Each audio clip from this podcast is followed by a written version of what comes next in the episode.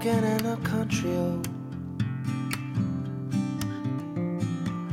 And I've been chasing after my shadow. Hey, everybody. Welcome back to the historic 10th Nobody episode of the Camino podcast. I'm Dave Whitson, and I am very excited about this episode. Uh, we uh, will keep it brief up front with the preamble because this episode is definitely running a bit long today. The feature interview is with Jack Hitt, author of Off the Road and contributor to the film The Way.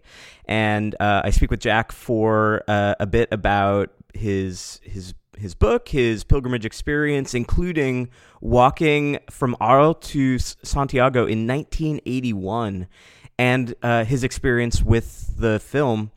And then I also speak with Jessica Johnson, a pilgrim from Vermont who has a really interesting experience having walked a number of different routes over the last couple of years. And we really focus in particular on issues of pilgrim safety and particularly for women traveling alone. So that's the plan. And again, I'll just very quickly cut to the the heart of the episode and uh, that's Jack's interview followed by Jessica. So thanks as always for tuning in. I really appreciate it. I'm thrilled to make it to the 10th episode and enjoy. Jack Hitt is the author of Off the Road, a modern day walk down the pilgrim's route into Spain, published in 1994. His book, in turn, inspired parts of the film The Way, and it also partially inspired my own pilgrimage back in 2002. So thank you for that, Jack, and thanks as well for joining me on the podcast.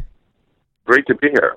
It's uh, exciting to talk with you. Um, your book was one of the first I read on the Camino, and uh, it certainly is one that I've read a number of times ever since. It's uh, been a tremendously influential book for me. Great, great. Why did so? What did you? The book was part of it, but what else? What else drove you to to jump on the road? So in 2001, I graduated from university and I'd been working full time throughout, and I knew that I was going to go travel for a year. So my friend and I did kind of the stereotypical two American dudes with backpacks buy a rail pass and travel around Western Europe thing. Right, and right. uh, at the end of that, I like it was fun, but I also was kind of getting uh, sightseeing uh, overdose, and I just realized that it, that I wanted to have a, a radically different experience, and so you know, I think I dialed up old Alta Vista or Lycos and uh, started searching Wow, that's for that's old school now. Okay. and you, didn't, you didn't have your Nightcrawler or your Northern Exposure. What was it? Northern Vision. That was oh the search engine. no, Yes, I didn't okay. use Ex- Yeah. Excite either, but uh, but probably Alta Vista, and, uh, Right. and searched around, and uh, eventually I found a reference to the the pilgrimage, and then I found the Confraternity of Saint James in the UK, and then I was Mm-hmm. off and running, um, and and soon after that I found your book. Great, great. So it was, uh, yeah, tremendously influential to me. And one of the things that I'm that uh, when I was rereading it for uh, talking with you, uh, I noticed this time that you mentioned that you'd walked to Santiago in 1981, following paved roads into the city. So I'd love to hear more about that. What was that experience like, walking there just a handful of years after Franco died? Well, um, you know, it's funny. You- I, I went essentially the same way you went, except in 1981. Uh, a, a bunch of us were going to go um, and just do the road as some kind of you know fun excursion, and and then everybody kind of bailed out. You know, life took over. they got a job, whatever. Um, somebody got divorced, and uh, there was a bunch of people of different ages, and it finally wound up to me and this other guy that I barely knew. Um, and I remember calling him in Alabama and saying, "I'm game if you are." He was like, "I'm there." And these two strangers just jumped on a plane and flew to France. We started in Arles, and um, Wow. and we had we had roadmaps. I mean, there weren't there wasn't like a confraternity. There wasn't uh there weren't easy. It wasn't easy to find out even where the road was. You Mhm. know, um, it was still done.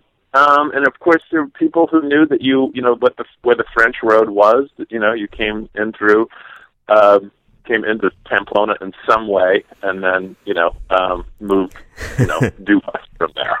You know. Yep.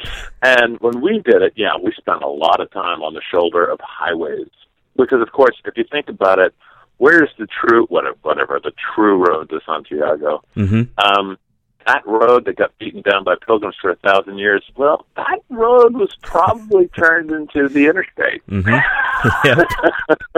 so if you're talking about the true road, that's probably it. And then what happened? I remember in the, after we came back in '81, um, there were a number of news reports I remember seeing about um, people being killed on the road. In Mm. fact, I think even when we were there that year, someone was run over.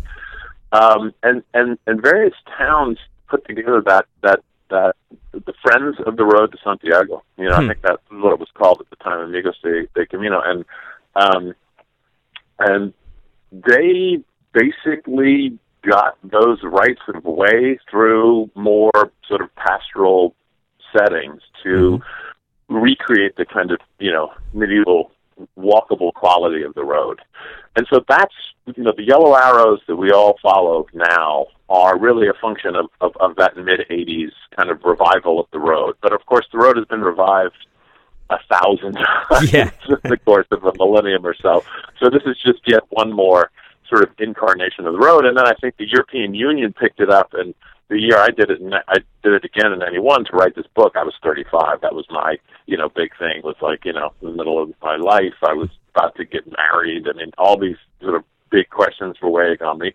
Another grand tradition of walking the road, um, and uh, and so I went, and you know, and then I wanted to write this book, kind of figure out like what, why do we still do this kind of primal thing of like taking this long walk? Um, and by the way, for all pilgrims who've never read Evan Connell's A Long Desire.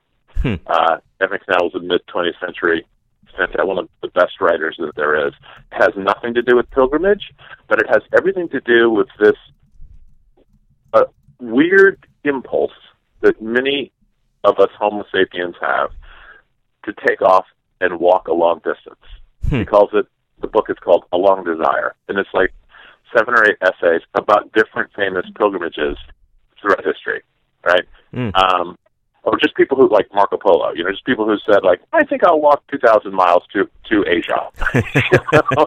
um, and and and really, he gets into the deep, deep meta, you know, uh, issues of why some people are just driven to take these long walks before you even get to the questions of spirituality or or traditional roots or anything like that. Uh, a great book, but um, anyway, so uh, so uh, so in so in '91, I went back and and it was amazing that uh, a that the, the friends had really configured this kind of wonderful road, Mhm. uh, the one that we're all walking these days, right? Yep. And also the European Union had adopted the road to Santiago as kind of like an uh, this kind of unifying like activity for the whole continent, you know, because the some of these original some of the original routes go all the way back as far east as like Warsaw and stuff. I mean, there were Yeah. you know there were pilgrim accounts of people walking from all kinds of very distant, very eastern locations, coming all the way through to Paris or through Arles or wherever, and coming up and into uh, Spain through uh, Saint-Jean-Pied-de-Port usually, or uh, some some went a little further south to Jaca, right over the border. Um, and um, and so and so those account so so in the sort of early '90s, the European Union promoted the road. There was lots of uh, propaganda and you know and commercials and people challenging others to walk the road. And if you read my book, you know that the the the crazy Flemish guys who I'm still in Mhm. touch with actually. Um, uh, you know, they were walking the road for this uh, again another grand tradition of, of pilgrim walking um, to settle a sort of local dispute in their town. you know, which was that their church wanted to build a new organ, and the poor members of the church wanted the rich people to pay for it, and the rich people were kind of fed up with always being tapped for the dough when you know when push came to shove. And so, two of the members of the church declared that the older men we're, we're gonna, we shall walk the road to Santiago, and everybody can you know kick in however much they want per kilometer, and that became the solution. And they were the they were the Flemish uh, guys that I walked with um, Yeah. for a large part of it. Um, and so you know, I mean, one of the cool things about the road to Santiago is that almost any motivation to go hmm ends up being a great one. the road will shape your motivation into something far more pilgrimy than you anticipated. When you Yeah. that's absolutely true. Um, and I, I want actually want to ask you about that because you say um, towards the end of the book that uh, uh, you tell the official in the Pilgrim office that your motive for walking was to discover your motive. so, but I don't know. That, I don't know that you ever tell us what your motive was. So, so what was your motive, and has it Well, I has will, it I will say that my yeah. Go well, ahead. that's. I mean, I think part of my point is that we we start the road for one reason, and then the development of that question hmm becomes far more complicated than you thought it was.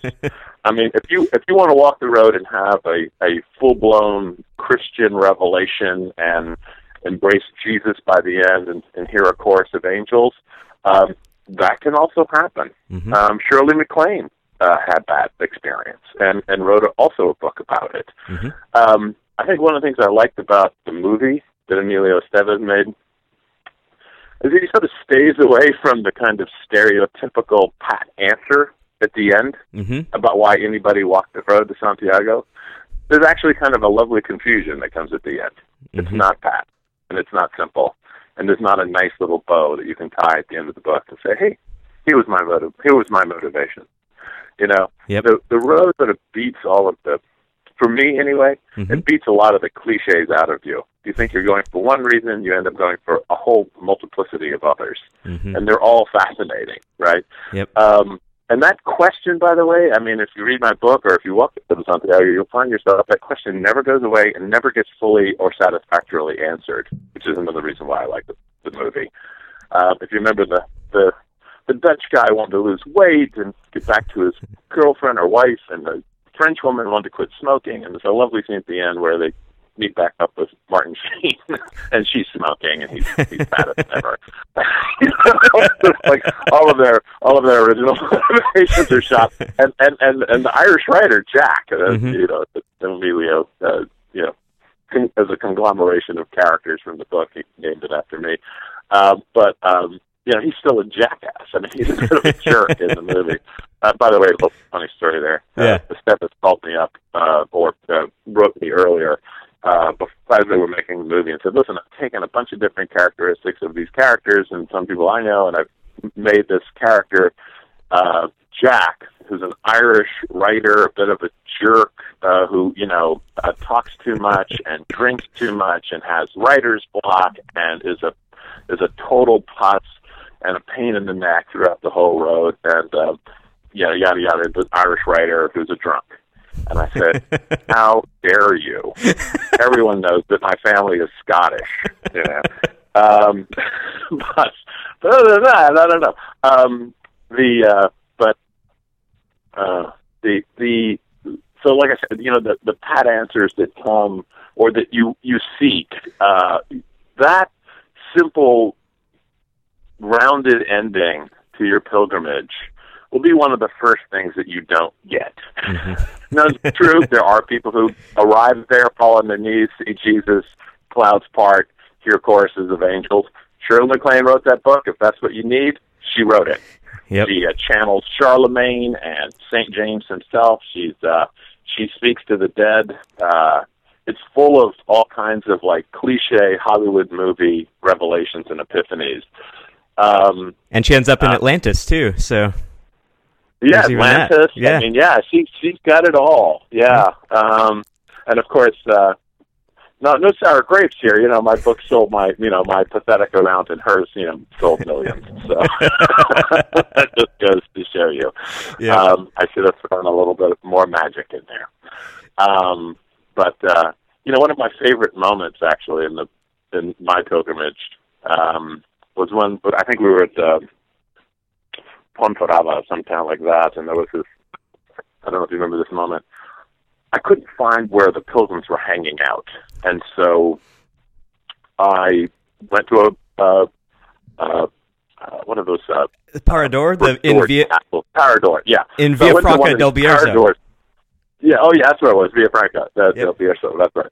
And I went to the I went to the Parador. It was kind of a modest one actually, but you know, Mm-hmm. none of it was bad. It was sheets, uh, you know, there was you know shampoo in the bathroom, and uh, I thought, oh well, you know, I might as well try one of these. I didn't even think about it, you know. And then later, I went out to get some food, and, and someone said, "Oh, you know, the pilgrim shelter's over here," and it turns out to be this glorious pilgrim shelter there. It's just fantastic. It's run by this crazy guy, and um, and you know, it was under like these. Um, it was just like a large tent, very airy and very comfortable. And anyway, I went in there and ate dinner with everybody. And somebody said, like, what bunk are you in? And I was like, uh, actually, I'm staying at the Parador. And all of a sudden, like, whoa! It's just like I uncorked this huge fight about how much suffering do you have to impose on yourself on this road, Mhm. right? I mean, do you do it? I mean, is that what the road's about? About being uncomfortable? In, in which case, like, why are we all wearing tennis shoes? You know, um, you know that kind of thing.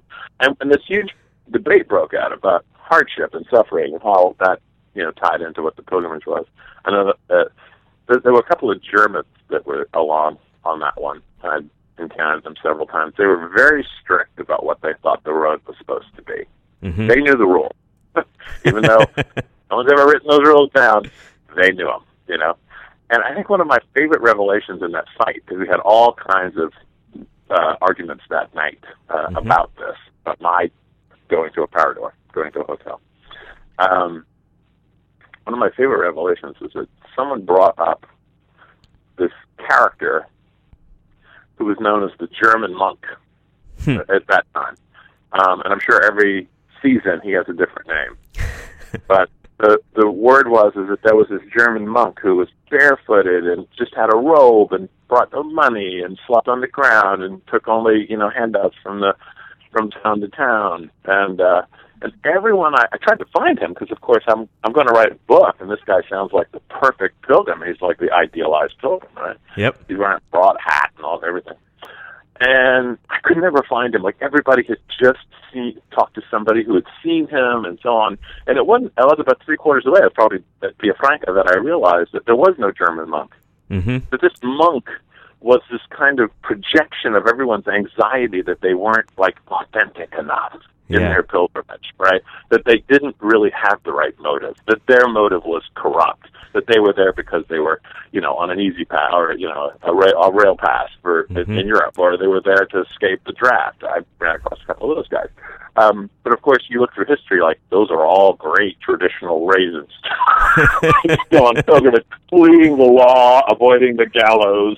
You know, there are all kinds of reasons that one walks the road to Santiago. None of them very noble, Yeah. uh, or Shirley MacLaine-esque. You know, um, but that's the great thing about the, the brutality of walking. You know, uh, a chunk of kilometers every day and just taking on that that that very primal workload Yep. is that a lot of the bunk in your thinking gets beat out of you. and I think it's the almost the absence of all your bullshitty motives that makes that is that is the kind one of the revelations you have by the time you get there. you and know? and yet one of the one of the realities is that I, I, I do think, and myself included, you fall into this habit of wanting to play up what you're doing, to elevate what you're doing to a higher level, and the the use of tourist as a condescending epithet for people who don't meet the standards of the German monk gets flung around all That's the right. time. So I, I do find it interesting in your book that you just come straight out and say pilgrims are tourists. Right. Well, so so this gets into one of these great definitional questions. What is Yeah. a tourist? What is a tourist? Uh, you know, uh, many people have noted this, but like you know, people go to Graceland in you know at, at Elvis's house all the time, right? And it's called Graceland. There's an eternal fire over his uh, grave. Uh, his name is Elvis. Uh, he lives, right? Elvis lives is the bumper sticker you can buy there. I mean, weirdly, Elvis has like absorbed all of the kind of apparatus of pilgrimage Mhm. uh, from a thousand years ago, almost sort of without knowing it. you know, yeah, he's supposed to be dead, but there are those who believe he lives. You know, Mhm. um, and uh, I, I think you get into one of these impossible kind of uh, philosophical arguments when you try to dissect tourism from pilgrimage. Uh, uh, you know, it becomes this question of like, are your motives more pure than mine? Are mine more pure than yours? Mhm. and maybe if you're driving in a car and visiting Graceland and buying bumper stickers, that's one thing. Uh, when you're on the road and you're, you know, you're going through this work, because that's one of the things that the road requires of you.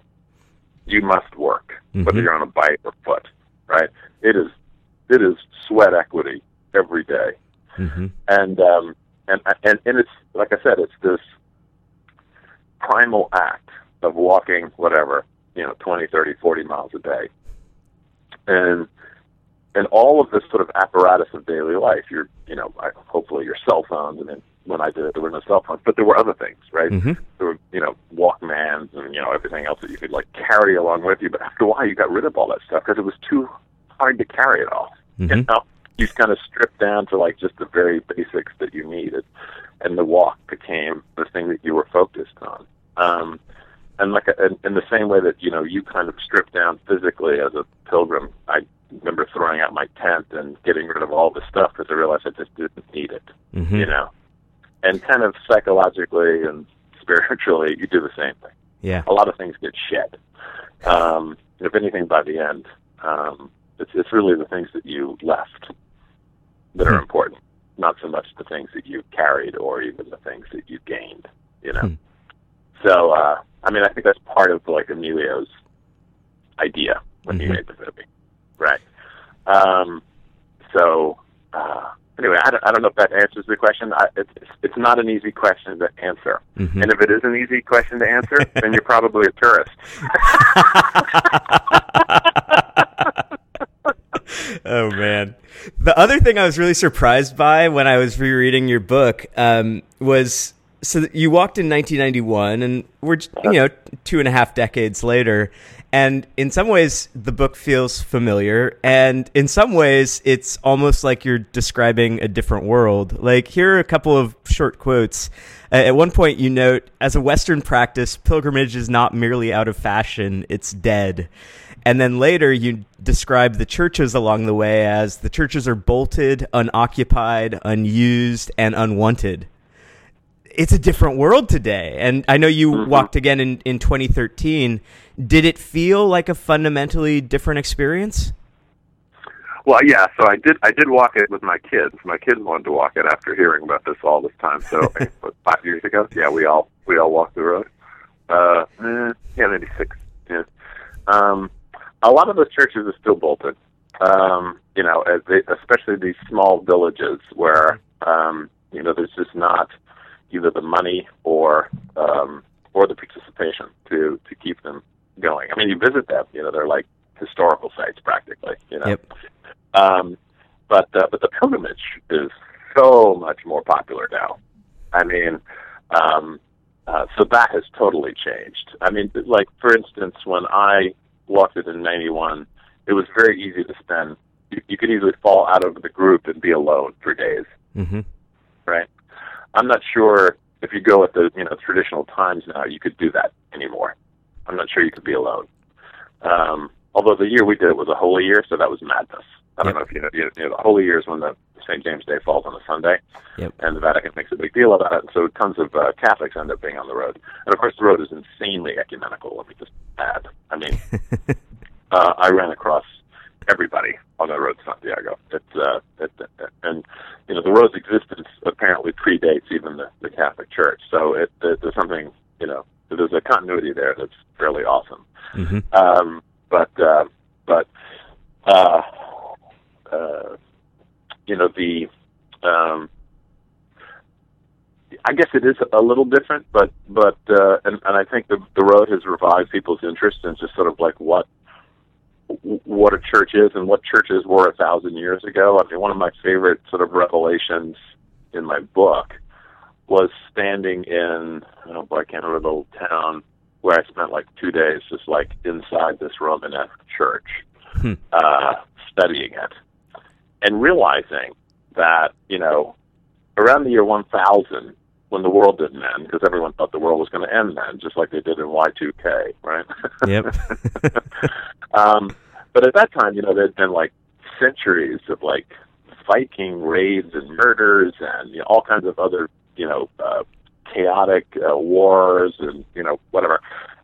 And then roughly around the year 1000 all that kind of died away and there was a sort of like peace you know? Yeah. um, churches were largely built out of wood uh, before that time, apparently because they knew that they would be burned down by marauding hordes, and so there was no point in building a kind of permanent structure. but the Romanesque sort of revival happens uh, in the 11th century, and churches start being built out of stone because Mhm. they think they're going to last for another millennium, and they do.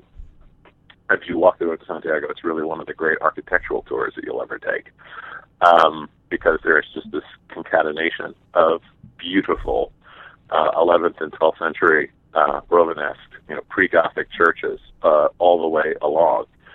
And one of the one of the things that you discover if you're a pilgrim is that when you walk into these churches, you're kind of the celebrity in the sculpture.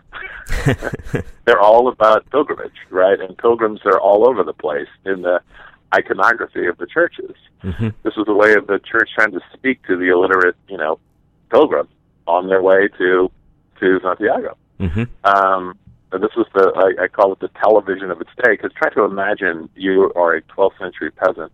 There's no such thing as a picture. You've never seen a picture. There's no pictures anywhere in your Mhm. life, right?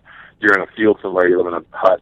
You know, there's, there's no imagery, right? Imagery is amazing to behold, and so when you come into town, and this Romanesque church, which probably took a century to be built, um, is covered in this like glorious sculpture, all of filled with these narratives and storytelling and, and, and accounts out of the Bible that you've only heard about from the priest. This had to be mind-boggling, Mhm. you know. And you know, we now know that most of these Romanesque churches were highly painted in vibrant colors, right? Mhm. Um, we look at them today, the paint's all gone. It's this black and white kind of stony affair. We have this very austere attitude about the church. Mhm. Uh, when I went to the one I was visiting, um, it there was a a cappella group that was in the church, and they were singing these sort of like lugubrious, sort of Gregorian songs, and I remember, you know, all my reading was showing like how insanely lively churches were a thousand years ago. Yeah. They were full of these glorious paintings. They were filled with candlelight. There was a constant masses going on. Um, one of the reasons they swung the censer, the incense thing, um, is to to to cover up the stench of the crowded, stinking bodies of humanity that were stuffed in there. So you know we we look at these churches and go, oh, what a, you know, this is the glory days of the church when they were these lovely button-down, you know, kind of very solemn affairs. No, no, they were circuses. You know, this was MTV. This was, uh, you know, they were crowded with people, noisy, stinky, you know, and and people were in awe Yeah. of the imagery that they saw. They came to this the way we would come to like a Donald Trump debate. you know, this was like, oh my God, look at what is that? What's going on here? You know, this is amazing, right? and um, and and it's amazing to me that we've we've redefined the the Romanesque Church as this kind of you know this tidy little quiet waspy enclave of you know uh, solemn a cappella music.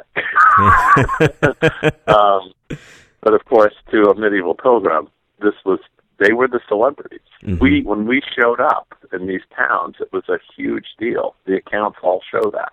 Yeah. You know, and and you occasionally get a taste of that when you're on the road. You know, you will. I mean, it's still even still when it's packed. You come into some of these towns, and they're always. I I always have some encounter where someone is, you know, thrilled to to sit with a pilgrim or take you out to dinner or you know whatever. You know, Yeah. the locals. Yeah. Um, so I believe you're the first to ever compare a Romanesque church to a Donald Trump debate. So, um, congratulations.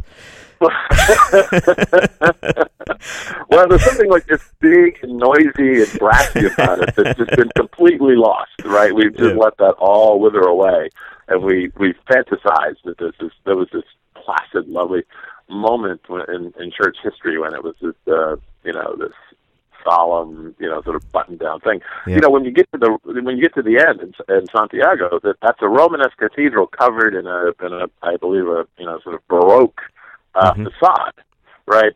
And one of the great things that you get to see when you get to Santiago is that you get to see a a Romanesque uh, church that was covered up from the weather hmm 350 years ago, you know, or Yep. so. And um, and so some of the paint is still on the statuary, right? You still see some of the colorations. You can really get a sense that like, oh, this was not this like gray or black and white, you know, sort of um, solemn affair. It was this very lively. It's meant to like speak to you through imagery, you Mhm. know. Um, and and you know, if you look at the iconography outside the church and go inside the church, you know, the outside of the church is gargoyles and monsters, and uh, much of it is a is an imagistic way of telling people a thousand years ago that, of course, your life outside the church, literally outside the church, is this uh, chaos of danger and animals and death, Mhm. sex, and uh, incredible impulses that you don't understand. There was a lot of sexual imagery on the outside of churches uh, before the Victorian era. You know, we went through this whole period of purging all the uh, what, what we would now consider obscene um, iconography off the churches in the in the in the mid uh, 1800s. This Mhm. happened all over Europe. Um, I've seen some of these uh, icons. They're, they're, you can see them in museums and whatnot. They're amazing. You know, we it's now like it's porn. Yep. You know? um, but to them, it wasn't porn. It was like this was the church's way of saying, you know, you live in this chaotic world swept along by impulses you don't understand, you know, sexual impulses, emotional ones, spiritual ones, all of them, and full of danger. The you know the church was often carved with wolves and dogs and um, all kinds of scary animals and scary vegetation even like all of Mhm. that was on the outside of the church and then when you'd enter the doors there would often the churches often had this like amazing symmetry that would just hit you the minute you walked in the door order Mhm. order here god takes the chaos of the world and turns it into order right Yep. column, you know, um, you know, aisles heading straight up this way. All of it leading to the light that comes out of the the cracks of alabaster over the altar, right? Mhm. Um, and so that even the images culminate as you walk up the aisle into non-image, Yeah. right? Into something that that transcends the image itself and just becomes the light of the world. Mm. And especially in the Middle Ages when they had figured out how to create a window, they didn't understand the the the, the, the sort of the weight of of stone yet. Mhm. All of that would come with the in the uh, Gothic period when we understood that, that how uh, structures actually work. The flying buttress allowed us to build these much taller buildings because we understood pressure better. But the windows in the Romanesque churches are these tiny, narrow things because anything bigger would just collapse. So they had sort of like these four-inch wide slots that they would fill with alabaster so that the light even that came into the church was all diffused. It wasn't clear. You couldn't see outside. It was just kind of warm white Mhm. light. And all of that would be structured around the, the altar at the front. Yeah. And remember then also, the priest never faced the congregation. That's a very recent um, Hmm. change. The priest always faced away with the congregation towards the light. All of the all of the service happened with everybody facing the same direction, looking beyond the priest to the light over the altar. Right. Mm. And so the the whole action of going to church was itself just just physically being in the room, walking in the door, Mhm. looking at the iconography on the outside, walking in the door, sitting down, and going to a mass was a kind of story Hmm. that you got told through the actions of going inside this building, um, and and you saw the chaos of the world become order and then become transcendent. You know, Yeah. meaning that you cannot comprehend light. You know, so the very I mean, to me, the Romanesque churches are magnificent. I Hmm. mean, I, I after a while, I, I I couldn't wait to get to the next one because I just wanted to read these images and sit in those rooms and feel the history of thousands of years of people who have come and sat in those very places yeah. and and seen this iconography and tried to make you know a story out of that. Mm. Um, that's just one of the sort of that's almost one of the sideshows of the pilgrimage. Yeah. you know? Yeah, but definitely Um, a, a highlight. Right, and I mean, what going back to the tourism question? I mean, what do you call that when you know uh, the the Cluniac, uh, you know, m- monasteries form these like way stations all across northern Spain? They uh, accepted money and payment for taking you in, or you bartered in some way. Um, but you know, that's where their that's where their um, power and strength came from in the in the in the Middle Ages was Mhm. the was the financing that erupted from being on this road to Santiago. They were essentially tourist rest stops. Yeah. Um, I mean, there was a spiritual component, but you know, you when you start trying to divide or define those differences, you get into a really tricky place. Mhm. You know, those were those were some of the earliest capitalistic enterprises, the Cluniac Monastery of northern Spain. you know, and and you know, capitalism didn't exist then. I mean, it was a feudal era, but there were these these occasional outbreaks of like money making happening Yeah. on the road to Santiago. I mean, it's one of the reasons why I was always interested in the road. It's like so much erupts there that it confounds the sort of middle, the, what we think of as the Middle Ages, right? Yeah, absolutely. Um, right. So, um, like, I said, there's just so much. There's so much. One of the things I loved about walking the road is that the, that that history, that layered history from you know the earliest, you know, ninth century origins of the Catholic pilgrimage uh, through the Romanesque period into the Gothic, and you know, um, you get these great fights in Spain. Do you know about? You know, there was a big fight as to to take St. James. Uh, you know, St. James is the national patron saint of the Mhm. country. yeah. And 300 years ago, there was this fight about whether to. he was too. He was considered too bellicose and too militaristic, and so Mhm. there was a huge argument as to whether he should be replaced with um, Saint Teresa de Avila, right? Mhm. Who's far more feminine, and you know, and and and and was very cool at the time. she was at, she was at one of her high water marks. Yep. And it was an amazing fight. I mean, all these writers got involved. It was a, an enormous debate that Santiago in the end won, um, but barely. You know, there was a real split in the country as to whether they should sort of like shift out of this because you know the war against the Moors was over, Mhm. and all that kind of weird racism that went with the uh, Reconquista, as they call it, right? Yep. Um, now embarrassing, even 300 years ago, right? Yeah. and uh, and they wanted to sort of shift out to this more modern, cool woman, you know, Mhm. saint, and uh, and ultimately, traditionalist one. As they say. Uh, I want to wrap up with a couple questions about the way. Do you do you still have a few minutes to keep talking? Sure, shoot. Yeah. Awesome. Mhm. Um, so I'm curious what it's like to see your stories taken by others and transformed into a new medium. Like, and I'm I'm really thinking in particular of the El Ramon scene in uh, in the way. Like, what what went through your mind as you watched that unfold? Well, so just so everyone understands, so I wrote this book, and Emilio Estevez read it and decided to make a movie about the about based on you know his reading of that book. Yeah. Um, but you know, he had in his mind this this story that he was going to sort of interlace with whatever he loved in the book, right? So the story is is features Martin Sheen, right? So that's not a character in my book. That's you know the entire plot is Emilio's.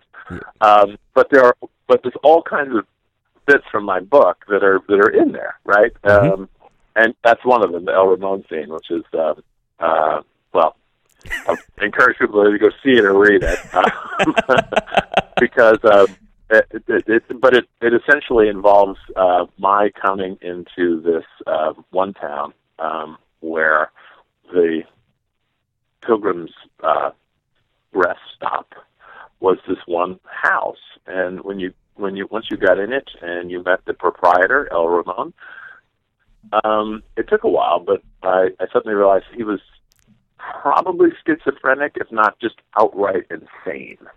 Um, and I don't mean that like in a, in a wacky sense. I mean he was mentally ill, right? Yep. And yet um, he ran this very bizarre albergue and and um, and became this uh, you know kind of lovable character. Although there were moments when I was actually frightened to be in his house.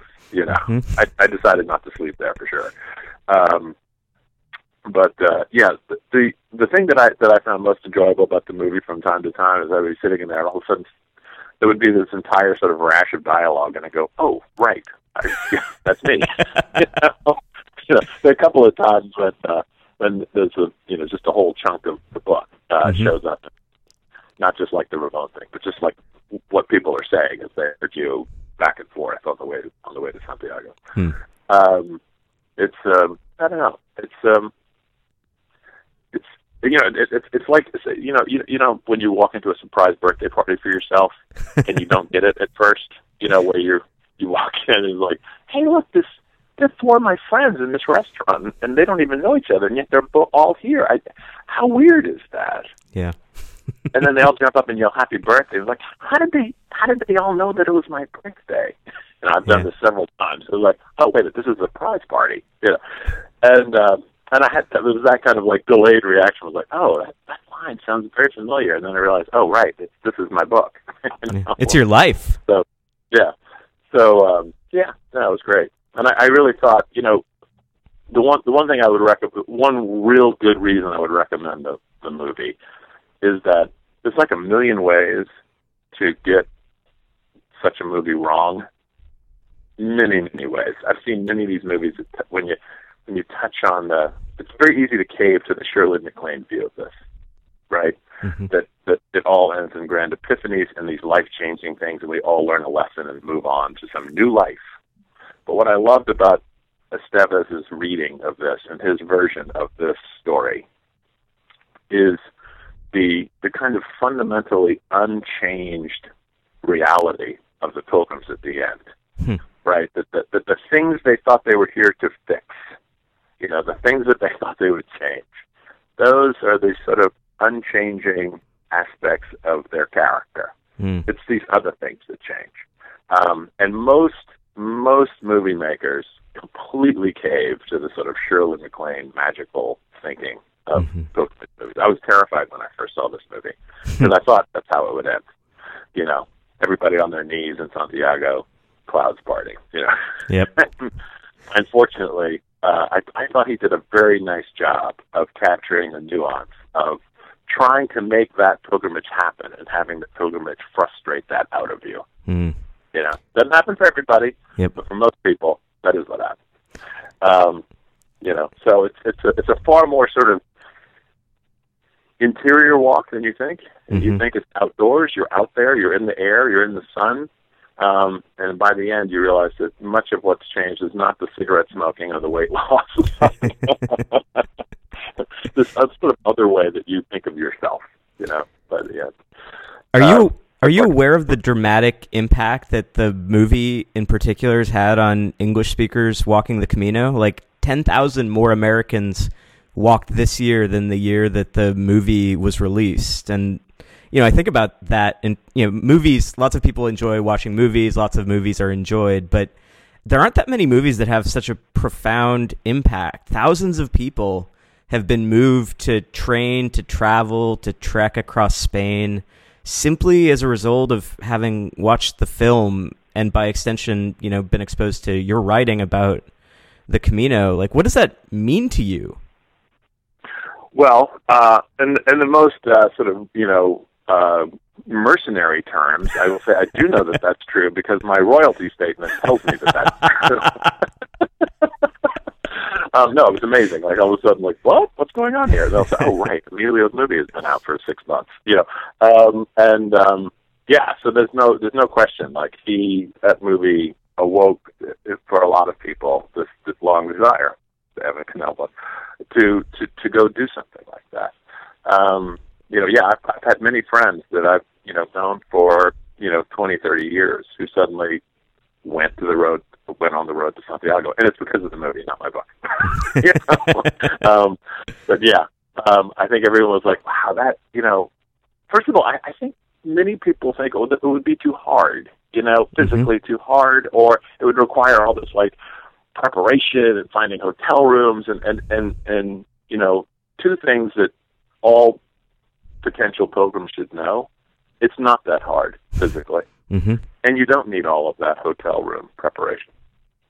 You know, the road has been there for a thousand plus years, and those towns exist largely, many of them, to help pilgrims get to the next town. Right? Mhm. You get into those little towns like Hornillos and these little places, and you realize, oh, this it's only here for pilgrims. Yep. No, that's the only reason the town is there. Hornillos means little ovens.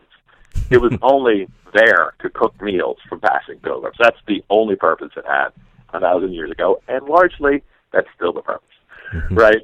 Yep. And so, um, you know, there there is this very easy way to walk. When I took the kids, they were just amazed. You'd come into town and there'd be a place to stay Mm-hmm. you know, every town we went into, right? And people greeted you, and you know, um, and it's it's largely safe. I know there was some uh, controversy last summer uh, about uh, somebody who was murdered uh, Mhm. on the road. Um, and you know, and that happens. That that's also you can look through the history. You know, from time to time that happens. But I would say probably you're safer on the road to Santiago than you are in a bathtub. Uh, you know, in terms of injuries, I don't know about that. It probably probably pulled uh, you know muscles and, uh, and Achilles tendons. Uh, but uh, but seriously, I I, I uh, you know if you travel if you travel the road, especially if you're um, you know, if you're at all nervous about that, just traveling with a friend, I, I'm not sure there's a safer place you could be on the planet uh, than with a friend on the road to Santiago.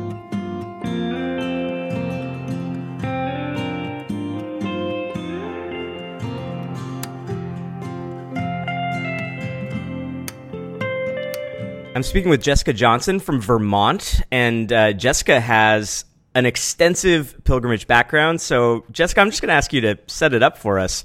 Where have you walked?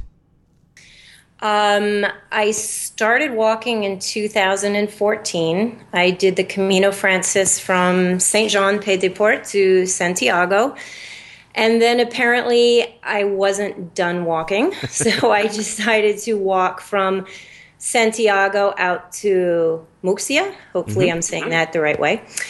And from there, I walked to Finisterre. And from there, I walked back to Santiago. And uh, I was home maybe a month, two months, when I started planning my next Camino. I'm sure that sounds familiar to some people. Uh, 2015, I decided to spend three months in Spain and I walked the Camino Norte from Irun to Oviedo. And I had had my eye on this um, not very well known Camino called the San Salvador. And I knew I wanted to do it, couldn't quite figure out how it would fit into my plans, but I took the bus from Oviedo down to Leon and couldn't believe what I was seeing out the window of the bus that I would actually be walking through the Picos de Europa. I, I kept saying to the bus driver, Wow, wow, look at that. I, I think I was annoying him, but when I got to Leon, I spent three or four days and then gathered my thoughts and walked the San Salvador up to Oviedo. From Oviedo, I did the Camino Primitivo and um, nothing against the Frances, but was not looking forward to when it connected uh, with the Frances. So I took the um, the green arrows out of Lugo to Friol and Sobrado and stayed at the wonderful monastery there, and then joined the Camino Frances. I think it's in Arzua, and did from Arzua to Santiago in, in one day, um, just kind of pledged on through.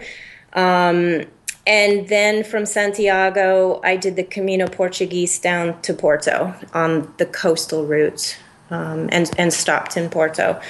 So that was 2015. And this year, my plans are the Camino Ignaciano.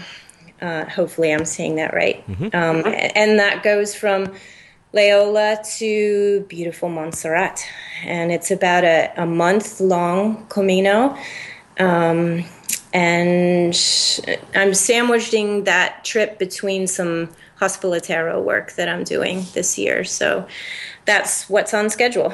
That's awesome. That's a ton of different walk in over the course of a couple of years. And so a lot of people listening will have just walked the Camino Frances, so they may not be familiar with some of those those other pilgrimage routes that you followed. So I'm wondering if you could tease out maybe a defining quality of each one of those routes that you followed. What's something that sticks out in your memory from each one?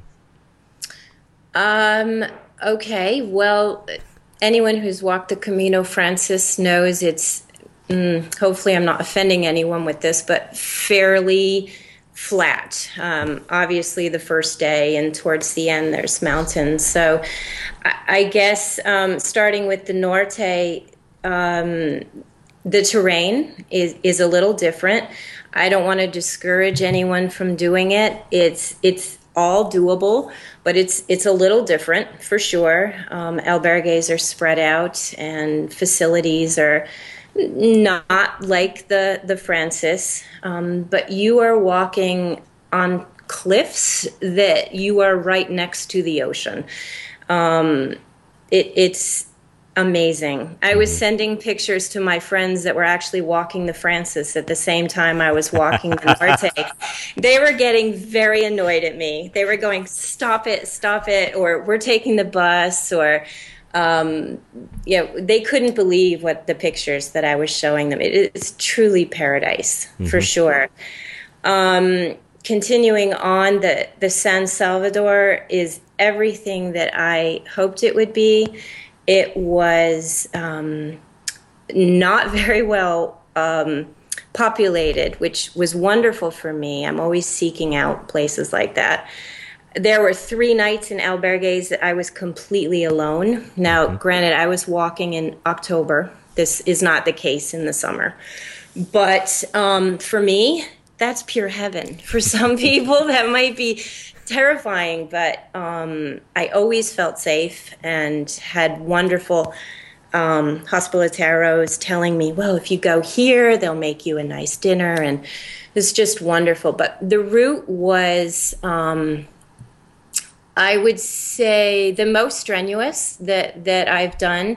You are going through two mountain passes mm-hmm. through the Picos de Europa. And um, you pack your lunch because there's no bars or restaurants up at the top, and you're literally walking on cow paths and, and pushing these majestic cows out of the way at times. Um, but it is it was it was everything that I wanted it to be in in in an adventure off of the regular Caminos. It was just wonderful. And I tell many people about it, and most people go, I've never heard about it. So, um, as, the, as the Frances gets more crowded, maybe these other routes will, will see more um, population. Um, the Primitivo was, was fabulous. Um, being one of the original routes, you know, it's, it's historic on its own the Hospitales route, I would recommend anyone to take. Um, it's incredible. Yeah. Oh my gosh. Um, I ended up by being with five people more or less.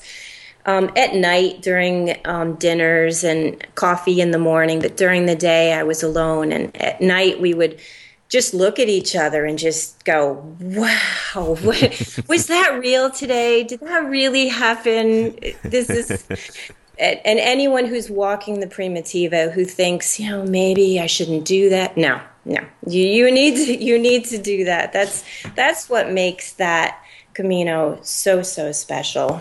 Um, was just wonderful.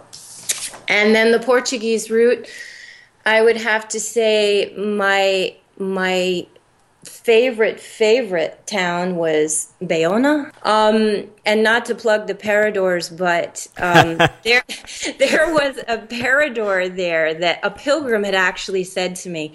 You know, it was 80 euros a night, and and it was one of their jewels. It's a castle. If you're driving or walking through that town, you see it up on the hill. Um, it was fabulous, and and I didn't really realize when I started walking the Camino Portuguese that um, Portugal has a um, Holland kind of feel to it. Uh, there's windmills along the coast, and um, it was it was just beautiful, very different from Spain in, in many many ways. So. Hmm.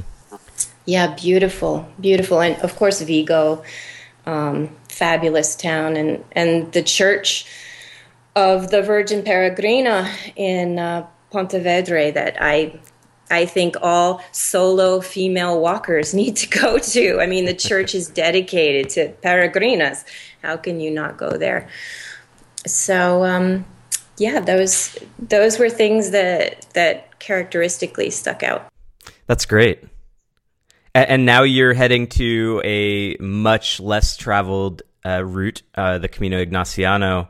So, what is draw? I guess I, I can guess that you uh, you like the solitude that may be in front of you, but what else is drawing you to that route?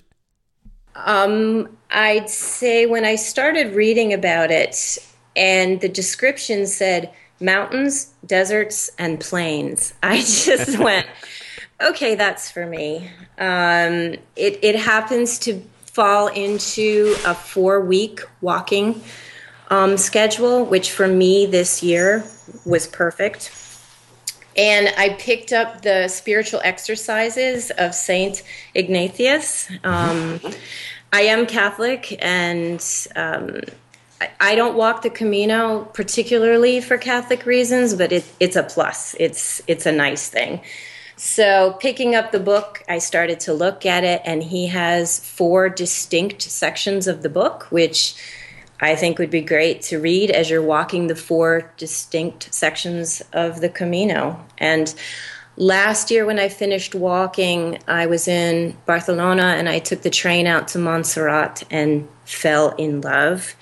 It is a gorgeous, magical, majestic place um, and to be able to walk there at the end of my Camino is just going to be so very special. I, I, do have to admit, it, it will be a little odd to not be walking towards Santiago this mm-hmm. time. Mm-hmm. Um, almost all of the Caminos that I've done have that as, as the main ending point, um, or at least part of it. So this is completely different.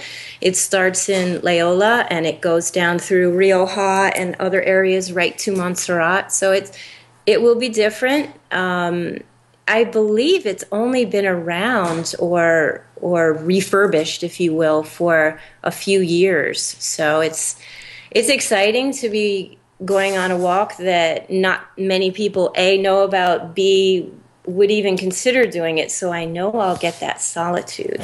So that's yep. that's um that's a plus for sure. That's great. Uh, it's your your pilgrim and pioneer at the same time which is uh, a fun feeling. Well i i tend to be walking upstream at times. um, when I was leaving Leon, I had numerous people stop me and, and say, no, no, no, Santiago, and like literally turn me around and push me back towards Leon.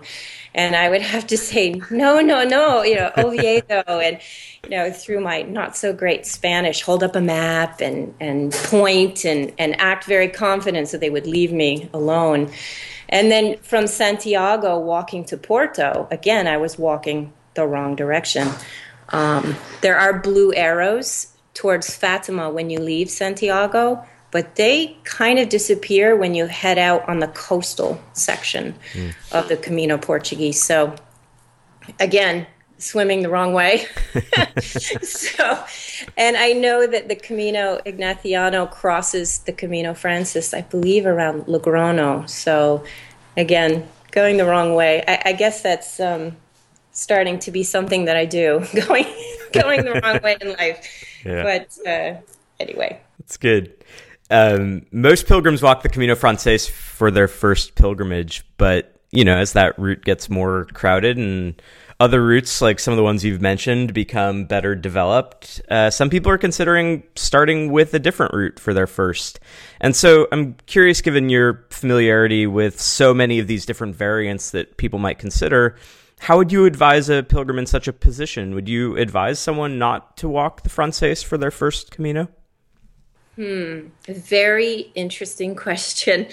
I had a friend in Vermont um, who decided to walk the Camino Frances after she saw some pictures that I had taken from my first walk, and she said, "Should I walk the Frances?" And my my thought, and and still is my line of thinking, yes, because you don't know what to expect. You're not sure you can physically do it. You're hoping you can, but you're not sure, and it gets your feet wet. Your feet wet. Your um, familiar with albergues, you're you're a more confident pilgrim to then go on routes where you may not be able to get a cup of coffee till one o'clock in the afternoon. I called my friend who walked the Frances last year, and it was her first route, and asked her if she was happy that she had walked that route instead of possibly other routes. And, and she said yes. It boosted her confidence. She knew all about the Camino. As most people that finish the Frances, when they get to Santiago, they feel they're experts. And yes, I. I believe that they are. They're confident in their ability, they know what to expect, and then going off on other routes that are less populated and you may not be able to get the provisions that you're so easily handed to on the on the Frances that you have more confidence going forward. So I think the Camino Frances is a great place to start. And even if you only have two weeks, um, most people don't have the luxury of going and and spending one month or even two in Spain. So even if you walk a little section of it and you go, yes, but now I want to see the coast, I think that's great. Changing subjects, uh, I briefly discussed the subject of women walking alone with Mirka in an earlier episode. But when you wrote me, you indicated that you have some strong feelings on the subject. And so to set this up, after Denise Thiem's disappearance and death last year, many started to question the safety of the Camino, and particularly the safety of it for single women walking alone. So, what are your thoughts on the subject? I think walking the Camino, and especially walking it alone, is one of the most important things that you can do as a woman. I I have very strong feelings about the safety of the Camino. I have never felt threatened, in danger, worried. I think it's it's a wonderful community. Of course, you have to take steps to keep yourself out of situations, but that can happen in your hometown. That can happen anywhere that you are. But I think as a woman, sometimes walking the Camino by yourself might be the first time in your entire life that you're making decisions just for yourself. You wake up in the morning and you can walk one kilometer or you can walk 40 kilometers. It's, it's all up to you. And I think it's very empowering, especially for women to walk alone. So I want to strongly endorse the view that the Camino is safe, uh, at least relative to the places that many or most of us live or travel. Relatively speaking, it is very safe. And I hope that people everywhere feel comfortable going there and walking. Um, I also want to acknowledge that, as is true everywhere, women sometimes face discomfort, unwanted attention, and potentially be- behavior that's even more unsettling. And so, just in the interest of transparency, I feel like it's important to acknowledge those things as well. So, have have you ever had any bad experiences along these lines on the Camino?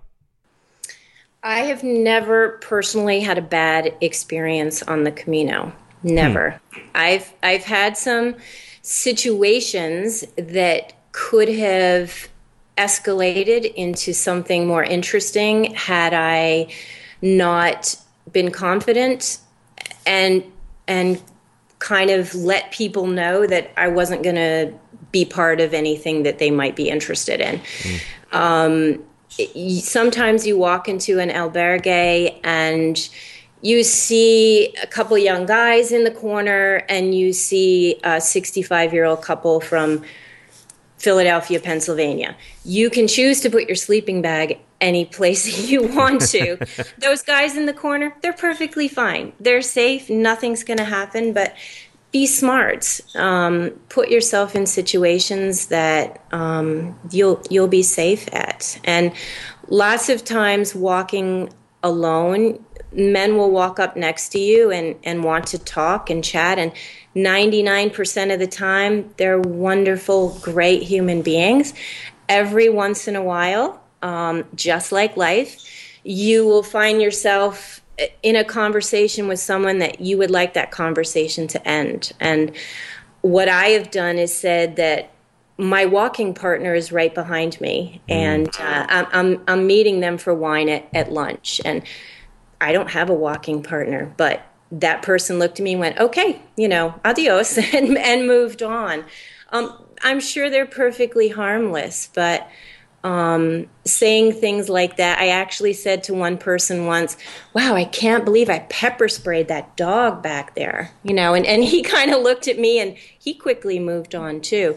Um, again, probably a perfectly harmless person, mm-hmm. but I think walking alone, if you have an air of confidence about you, you will. Um, have people that that maybe think you're looking for a, a Camino boyfriend or someone to walk with or someone to protect you. Um, they're they're going to see that you don't need that and you don't want that, and mm. they just move on.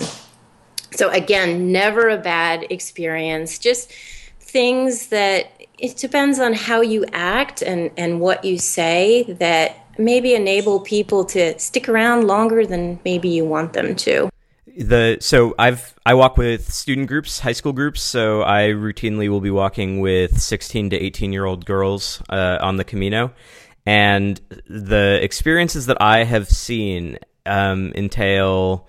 Uh, the most common is uh, for my students and actually for my co-leader who's in her 20s um, to have to deal with old man kisses. That is the most unwanted form of male attention. Um, there used to be an older man who stood on the trail about a kilometer outside of Boa Boadilla del Camino to um, to kiss all of the women going past, and sometimes that even then becomes that it, it actually does transform into into groping at the same time. So like there's a there there's a common conversation about avoiding the the creepy old men as they become referred to as a result of that which is sad because there are a lot of like really charming older gentlemen but um, but the girls in my groups end up reflexively trying to stay away from older men on the route.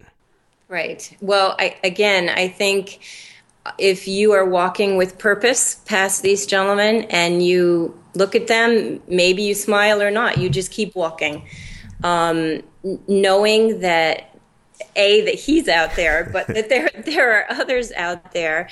Um, just keep walking. Mm. You know, don't, don't, stop. And if they talk to you, um, you know, just just keep walking. You know, no no one really wants unwanted kisses from creepy old men, but, but that happens everywhere. it, it truly does. Yeah. Um, the one other experience I've had that I think is instructive, and again, I, I'm torn bringing these up because I don't want to scare people away, but I also feel like if I just say it's totally fine, don't worry about it, like um, I, I, also feel like I'm I'm kind of misrepresenting reality, right? So. Um, last summer, there was an hospitalero who asked if uh, my group could take a young woman along with us because she had been followed by an older man um, who uh, she just couldn't shake. Um, and I mean, for me, I think the the lesson there is not like watch out there are predators on the camino but rather there is a major support network in place so if you are facing unwanted attention and you tell an hospitalero they're going to take charge. They're going to really find solutions, and that there are other people who you could be attached to for a while um, who could help provide support. Um, so, I, I, mean, what do you what do you make of, of I mean, as you said, there are there's that very very small group of unsavory people out there. Um, so, what other advice would you have um, if someone walking the Camino finds themselves in that situation? I, I think definitely attaching yourself to a, a safe group of people um, is is a great idea. Uh, on my first Camino, I had a, an older couple that um, it, they called me their Camino mom and dad. And although they knew I wanted to walk alone and they completely respected that, they would check check in on me every few days. And I, I, found that very nice and reassuring. And if someone was sitting with me at lunch, they would kind of look at me and go, You okay with this? Is this okay? and um, the Camino community, as you know, is, is very tight knit. And everyone kind of keeps an eye out on everyone else. And news of sketchy things I found spread very quickly. Um, I remember hearing something like, "Oh, something you know up ahead," and and so people people look out for each other. News spreads quickly. Um, definitely a, a, great group of people that soon become your Camino family. Mm-hmm. Um, and and it's almost harder to walk alone than than anything. people, especially this year, um, people on the Norte would see me and say, "You're the one that wants to walk alone, right?" and it's just so respectful and and so nice, but they would also know if if I wasn't in an albergue at night. Like, oh, great, glad you showed up. You know, we were mm-hmm. starting to worry about you. Of course, I'd roll my eyes and and and sigh and go, yeah, I'm fine. You know, I was just watching the sunset over the ocean. but um, yes, great, great group of of people that you'd be walking with. Yeah, so there the there are hazards everywhere, but if you go in with eyes wide open and take fairly basic uh, safety measures, then it can be a great experience. Yeah, I found the best way to stay safe is to always know where you are. Um, asking directions is a really big red flag to people that signifies a you're lost b you're foreign in a foreign country and that you're alone so, what I would do if I wasn't quite sure where I was is go have lunch somewhere, go have a cup of coffee somewhere and look at my guidebook. There's great apps out there. Maps.me saved my behind quite a few times. it doesn't need Wi Fi, it doesn't need cell service, it shows you exactly where you are. Um, so, when you are walking through a town and you are walking purposely and confidently, people just aren't going to bother you. Where if you're standing on a corner and you're looking around with that wide eyed look and you kind of open yourself up to people coming by and going, "Do you need help? Would would you like me to show you here? You know, let me give you a ride somewhere." It's like, "No, no, no. I'm perfectly fine. Thank you." Um, so things like that. That's great. Jessica, thank you very much for talking with me, and I hope that you have a great pilgrimage on the Camino Ignaciano. Thank you so much, Dave.